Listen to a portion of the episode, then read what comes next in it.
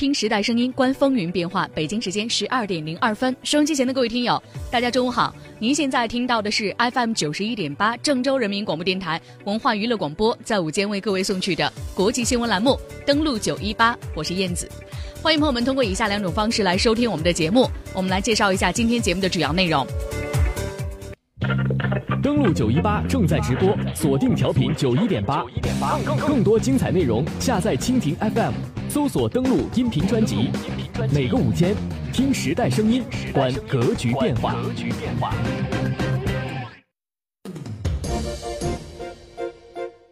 听时代声音，观格局变化。今天的节目中，我们将会关注到以下这些内容：今天，美国联邦政府关门进入到第三天，两党通宵磋商，特朗普。呼吁采用所谓的核选项。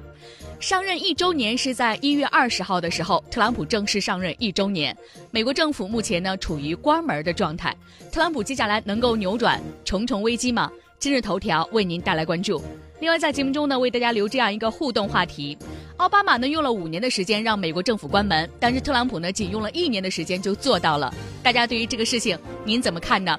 事实上，美国政府关门呢并不是一件稀罕事儿。民主党的卡特总统在他任内，政府关门是最频繁的，几乎是每年一次，平均达到十一天。共和党的里根总统两任。任期内呢，政府总共关门过六次，不过呢，每次只有一两天。最近一次美国政府关门发生在二零一三年奥巴马总统任期内，所以大家对于这一次美国政府关门有怎样的观点，可以通过我们的微信公众平台九一八私家车来留言，也可以在蜻蜓 FM 搜索登录，在音频专辑下面留言点评。大家也可以下载在郑州，在其中找到登录九一八的节目，在直播的过程中，在下面的社区中来留言点评。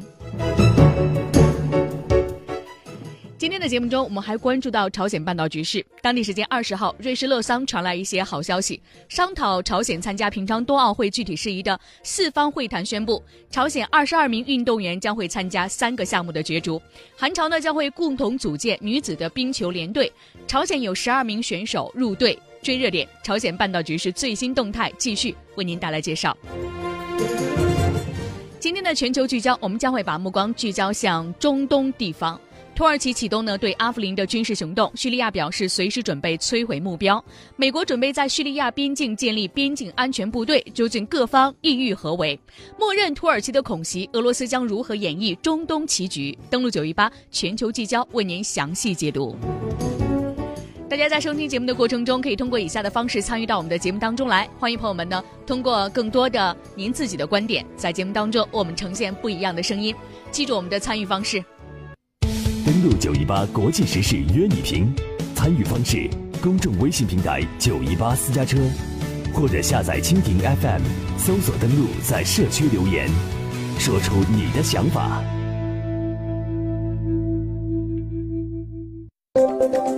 登录九一八，登录九一八，今日头条，今日头条。今日头条，我们首先来关注美国政府的关门的危机。特朗普执政周年的时候，美国联邦政府正式停摆。专家表示呢，背后必然有必然性。那么什么时候能够开门呢？这对于特朗普一年的执政又有怎样的一个考验？另外呢，特朗普在二零一八年的执政当中会遇到哪些重要的问题呢？我们接下来的时间一一详细给朋友们带来介绍。当地时间的一月二十一号。也就是北京时间的周五，美国联邦政府关门呢，进入到了第二天。美国共和党和民主党正在国会中继续谈判，试图在周末能够结束僵局。本来呢，他们准备使联邦雇员在周一，也就是今天能够正常上班。但是我们看到呢，这个情况呢不太可能出现，因为呢，根据路透社的消息，美国政府周一呢将会连续第三天关门。当地时间周日晚间，参议院的谈判代表没有能够就民主党提出的立法保护追梦者，所谓的。追梦者呢，是以儿童身份非法进入到美国的年轻移民的要求达成协议，所以美国参议院呢，在美国东部时间周一中午的十二点，也就是北京时间周二凌晨的一点，就一项临时拨款议案进行投票，取消了在周一凌晨的一点钟，也就是北京时间周一下午的两点钟投票的计划。那么这样呢，这样一个工作周开始，美国政府将仍然停摆。参议院共和党领袖麦康奈尔表示。我的意图呢是推进解决 DACA 边境安全和相关问题的立法。另外呢，增加国防、救灾还有其他重要事项的支出也是我的意愿。所以我们看到呢，参议院和众议院呢就很多的拨款的一些详细的条款没有能够达成一致，所以造成目前美国政府仍然正在关门。美国哥伦比亚广播公司这样报道称，目前两党间的临时协议可能正在慢慢成型。众议院的议长保罗·瑞恩在接受美国哥伦比亚广播公司采访时表示，如果参议院能够通过一项保证政府资金能够维持到二月八号的短期支出法案，那么众议院将会接受这一结果。但是呢，参议院的多数党领袖呢，麦康奈尔表示呢，参议院会在当地时间二十二号凌晨的一点钟，也就是北京时间二十二号下午一点钟进行投票。现在这个票呢已经投完了，就取消了这样的一次投票的计划，所以周一没有办法呢，使得美国政府能够开门。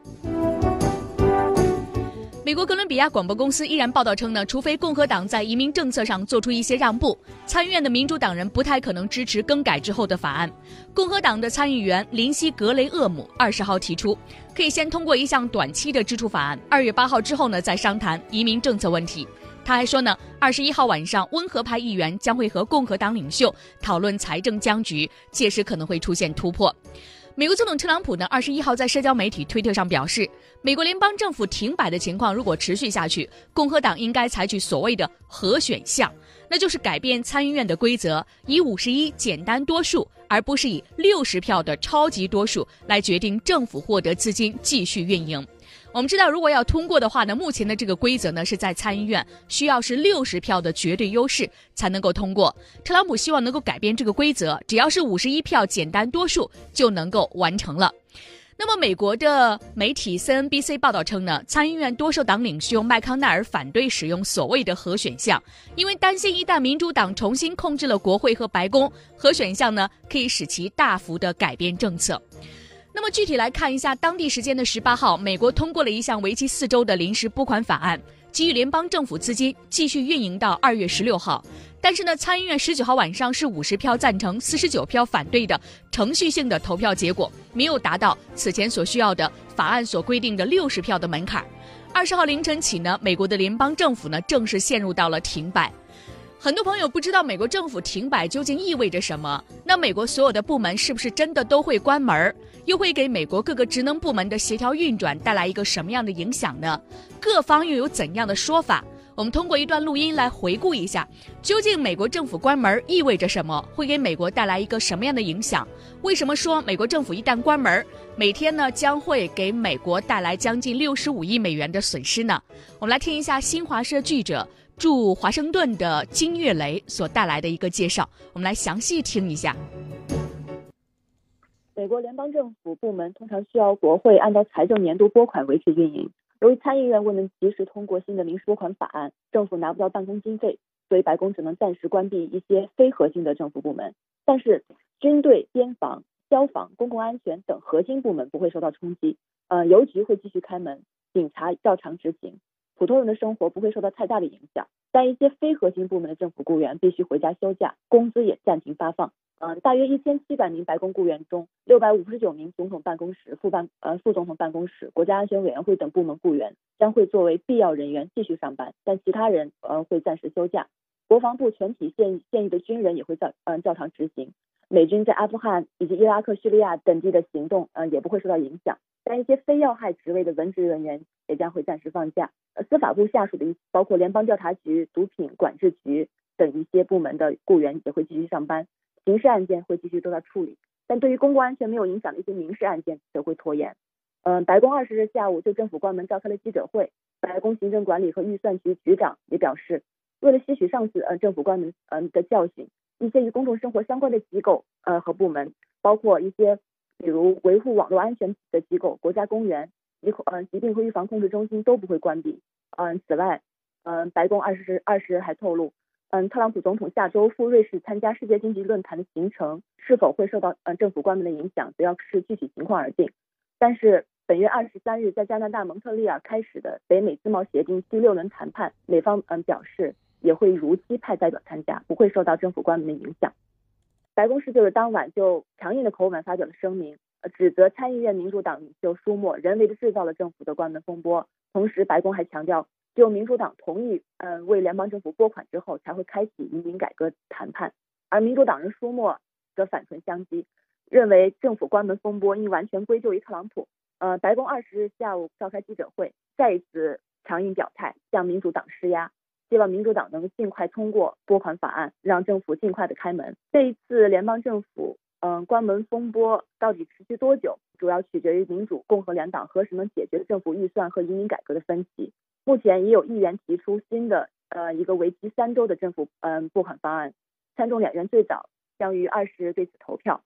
所以这次封关门的风波，嗯，可能会持续几个小时、几天或者几周，都取决于两党两党谈判的结果。有分析人士认为，呃，随着政府关门时间的延长，民怨也会越来越大，嗯，所以民意压力会最终迫使国会两党达成妥协。嗯，此次政府关门恰逢周末，对美国民众的影响可能比较有限。所以未来两天，国会共和党人仍然有动机寻求民主党人达成临时拨款的协议。嗯，好，刚刚我们听到的一个详细的介绍，来关注了一下美国政府关门呢究竟意味着什么？那么会有一个什么样的影响呢？根据中新网的报道呢，由于国会无法对临时拨款的法案达成协议，美国政府联邦政府的非核心部门二十号零点起呢正式关门，所幸呢恰逢周末，影响有限。只有纽约的自由女神像这类景点被迫暂停运作。可是呢，一旦政府停摆延长到周一，就会造成广泛的影响。而这是一个特殊的时间节点，一月二十号的时候呢，恰逢美国总统特朗普执政一周年。我们知道呢，特朗普原本计划呢前往海湖庄园举行庆祝活动，但是呢不得不取消，留在华盛顿协助解决政府关门的问题。在民主党提出的替代方案中，将政府的拨款延期到本月的二十九号，也就是特朗普进行首次国情咨文的前一天，以此呢给特朗普施压。根据统计呢，从一九七七年以来，美国政府部门呢因为预算问题部分关闭将近二十次，时间短是一天，长到好几周。最近一次呢发生在二零一三年十月份，奥巴马执政时期，时长呢是十六天的时间。而目前在全球各地呢，我们看到在特朗普执政一周年的时候呢，很多女性开始上街游行。在德国的慕尼黑，德国民众参加了2018年的妇女大游行，以此来呼应美国的女性游行。2017年的一月二十一号，美国的华盛顿、纽约、芝加哥、洛杉矶等地，上百万民众参加了女性游行，来抗议特朗普就职美国总统。这样的活动，这样的关门风波呢，恰逢特朗普执政一周年之际，既是对特朗普一年来执政能力的考验，也预示着特朗普一系列新政未来能否顺利执行。那么这次关门风波反映出特朗普执政的哪些问题？哪些新政策的执行会受到影响呢？我们接下来的时间呢，进一段广告。在广告之后呢，我们首先来回顾一下十九号的情况，来关注一下究竟呢，美国的民主、共和两党，美国的国会、众议院、参议院究竟在哪些问题上呢，是不能够达成一致，导致关门？回应一下当时的情况，再来听一下相关的分析。对于特朗普执政一周年，他目前面临的问题如何来看？最后，我们也要看一下呢，在二零一八年特朗普执政也会面临哪些问题？那么这个关门究竟在哪一天能够开门？我们也来看一下一些国际时事观察家们他们带来的分析。广告之后马上登录九一八打开广播，追踪国际。这里是有思想、有态度、有态度国际新闻栏目。登录九一八，一扇了解世界的窗口，一扇了解世界的窗口，在纷繁复杂的新闻中，给你最清晰的思路。登录九一八，登录九一八，今日头条，今日头条。打开广播追踪国际，欢迎继续回来，这里是正在为您直播的国际新闻栏目。登录九一八，大家记得我们的收听的调频是 FM 九十一点八。此外呢，可以在蜻蜓 FM 搜索登录的音频专辑，在在郑州来搜索登录九一八，同时的收听或者在下面的社区当中留言点评。今天的今日头条，我们来关注一下美国政府关门，来关注一下美国政府关门的状态，以及呢到底什么样的事情导致了这一次关门。我们来看一下，回顾一下，在当地时间的十九号一整天，美国的参议院其实都在忙于。拨款法案的投票，在中午的时候呢，特朗普和参议院少数党领袖舒默在白宫进行了会晤。舒默在会后表示呢，有一定进展，但是没有达成协议。所以在当地时间十九号深夜，投票结果显示呢，没有达到六十票的绝对多数，所以法案没有通过。二十号的零点过后呢，联邦政府关门终于成为现实。美国的参议院共和党领袖麦康奈尔是这样表示的，我们来看一下他对于关门究竟归咎于谁是怎么说的。美国参议院共和党领袖麦康奈尔说：“联邦政府关门已经百分之百不可避免。民主党议员不支持一项无可争议的拨款法案。”这次民主党和共和两党的关键分歧在于，多数民主党的参议员呢，希望将保护童年抵美者暂缓返遣返计划，就是刚刚我们说的追梦者这个计划的立法，与政府拨款法案绑定到一起投票通过。就是呢，他们希望能够多一项立法。但是呢，共和党的领导层认为呢，这两项议题应该分开谈判，就是共和党呢不同意。现在呢，就把这项立法呢来进行谈判。这样的话呢，双方没有能够达成一致，联邦政府正式关门。两党呢都把责任归咎于对方。从时间点上来看呢，这一天正好是特朗普执政一周年。虽然有种种巧合的偶然性的原因，待会我们来看一下中国人民大学国际关系学院副教授刁大明指出，背后其实有必然性。必然性在哪里呢？来听一下。特朗普执政一年过程中呢，不但这个抛出了这个大幅度提高军费的这样一个预算计划，而且呢，也对这个移民政策呀、社会福利项目等等的采取非常极端的这样一种态度。这种情况呢，基本上是导致了这个两党呢，在这个财政问题上呢，导致了这种重大的这样一种分歧哈，打破了这个两党以往这个好不容易通过这种分赃啊、分肥啊维持这种共识哈，唤起了这个两党在财政议题上这种零和的政党竞争哈，一定程度上最终导致势如水火的态势。嗯，特朗普称这次联邦政府关门呢是舒默关张，认为参议院民主党领袖舒默应该负主要责任，但是舒默是这样反驳的：舒默说，责任不在我，在于共和党。Every American knows，每个美国人都知道，共和党控制着白宫、参议院还有众议院，让政府维持运营是他们的责任，与我们一起让事情向前发展是他们的责任。但是他们一次都没有因为这项拨款法案找我们，没有讨论，没有辩论，什么都没有。这个呢是美国的民主党领袖舒默，确实如此呢。美国政府关门虽然不是什么新鲜事儿，但是以往呢多发生在美国白宫和国会分别是两个党派控制的时期。我们刚刚听到舒默说，目前呢美国的白宫、美国的众院、美国的参议院全部由共和党进行控制，但是为什么在这个时候拥有绝对优势的时候，还是没有办法通过这一次的拨款法案呢？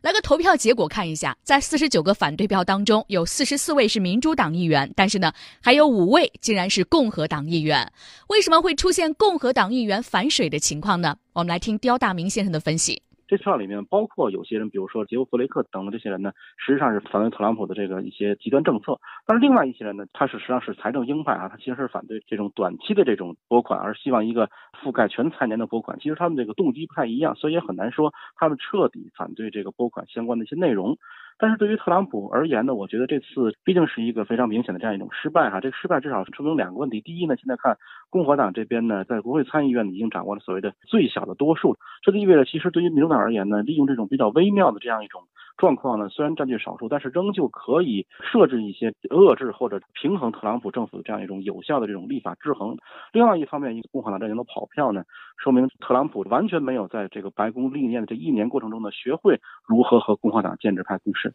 也就是说，在这个整个呢，在白宫、美国的国会参众两院共和党完全占据优势的情况下，共和党内很多人呢是没有和特朗普站在一起，大家对他一些极端的政策和措施其实是心怀不满。特朗普。政府上台一年来呢，政策是快速右摆，大规模废除了奥巴马时期的各种规定，尤其是废除特朗呃奥巴马的医改，颁布了减税方案，强化了边境的管理措施，试图收紧移民政策等等。一些呢颇具有颠覆性的政策需要财政的大力支持。而刁大明表示呢，关门风波可以看出特朗普的某些政策未来推进难度非常的大。如果是比如说进一步的来推翻或者取代奥巴马医改，包括相关的这个教育或者福利的改革，再包括比如说这个基础设施建设等等，需要在今年通过国会来付诸实施的这样一些立法呢？目前这种情况看，一方面共和党党内出现一些分歧，另一方面在参议院部分呢，民主党已经构成了一些制约。这些立法呢，在这种情况下呢，恐怕这种推进呢难度应该是比较大的。是我们来看到呢，刚刚我们介绍过，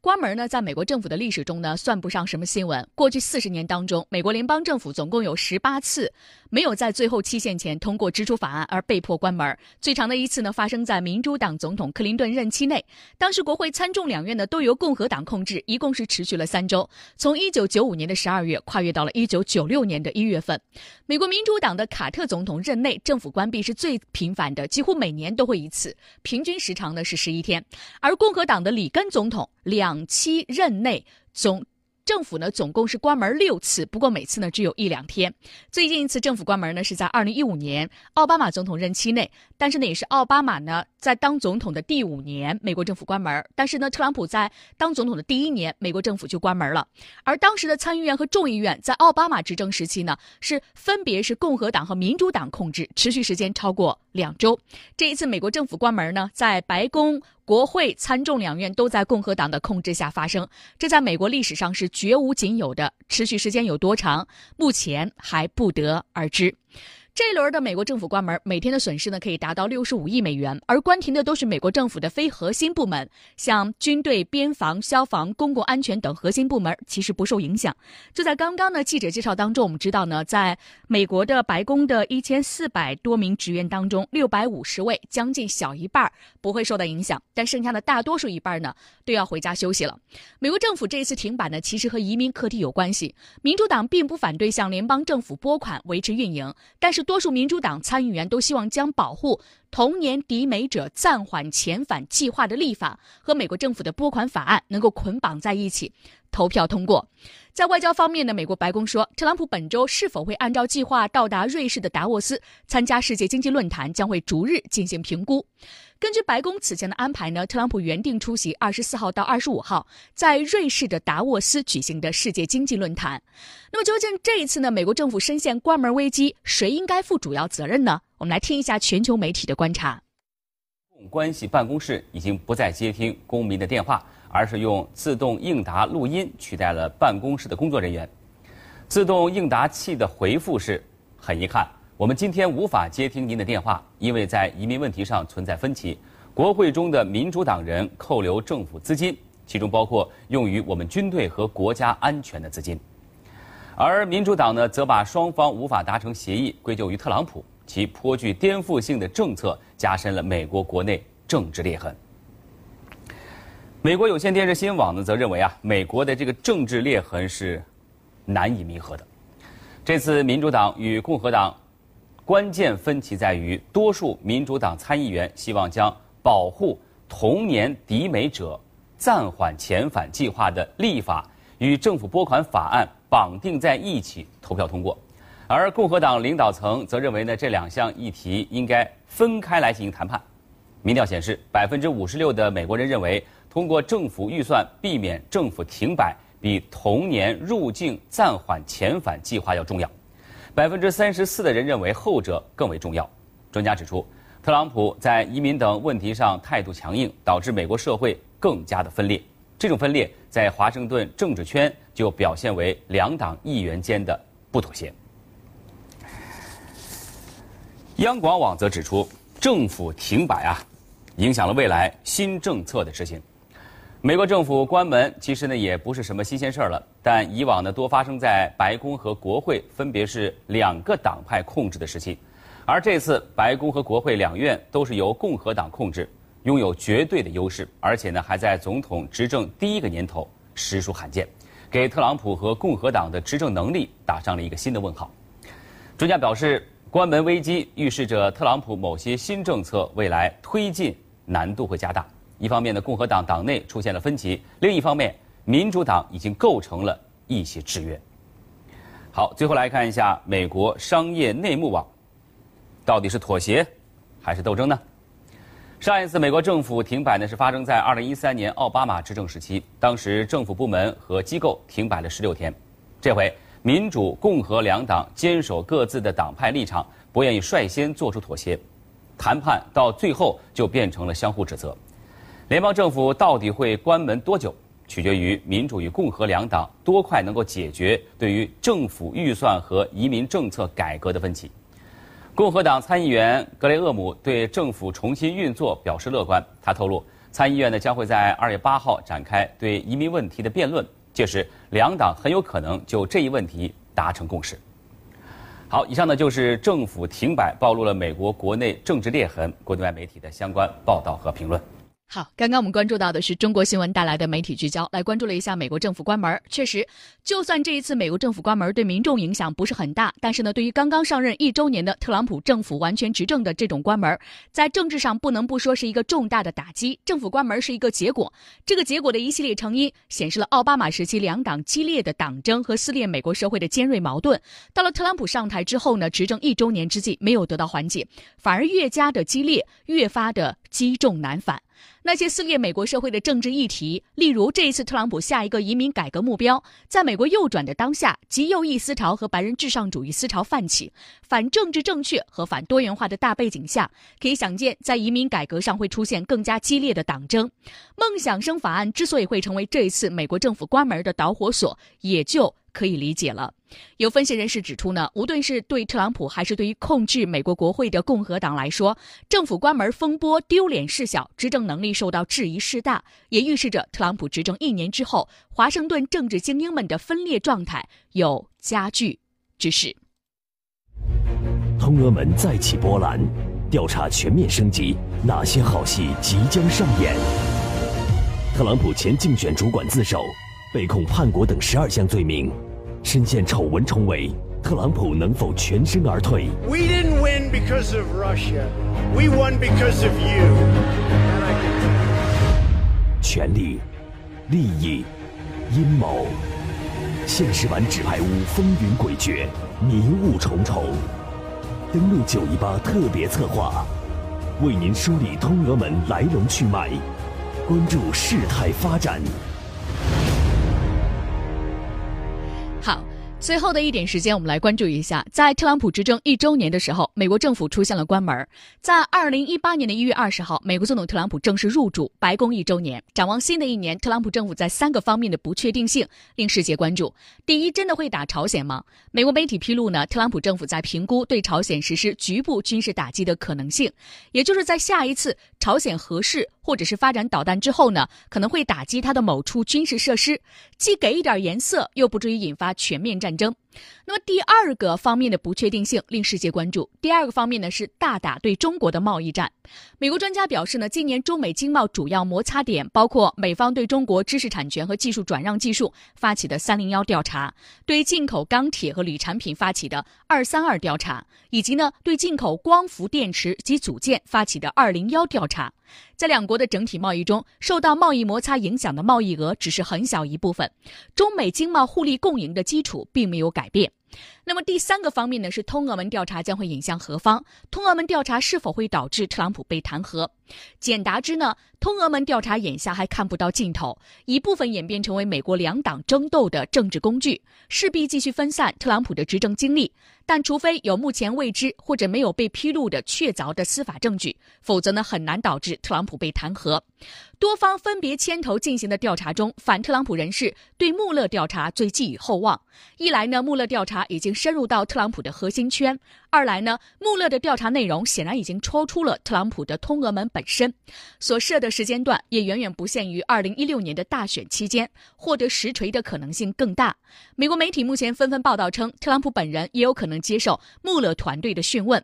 但是，无论穆勒调查进展如何，想要弹劾特朗普，不仅面临着一系列的程序和法律障碍，也受制于美国两党争斗的情势。当前，共和党手握参众两院的多数议席，在多数立法议程上并不理会民主党。美国媒体认为，除非民主党在国会的中期选举中实现翻盘，否则呢，弹劾特朗普将会是一个政治幻想。从历史上来看呢，美国从来没有成功的弹劾过任何一位总统。当年因为水门事件下台的尼克松，在弹劾投票前就宣布了辞职。目前可以肯定的是，通俄门调查本不就是单纯的司法调查，而是从一开始就受到两党斗争的影响，本身也被两党周邓所利用。随着国会中期选举的临近，通俄门调查的任何进展都会成为两党争夺国会控制权的角力工具。登录九一八，打开广播，追踪国际。您所拥有的，您所。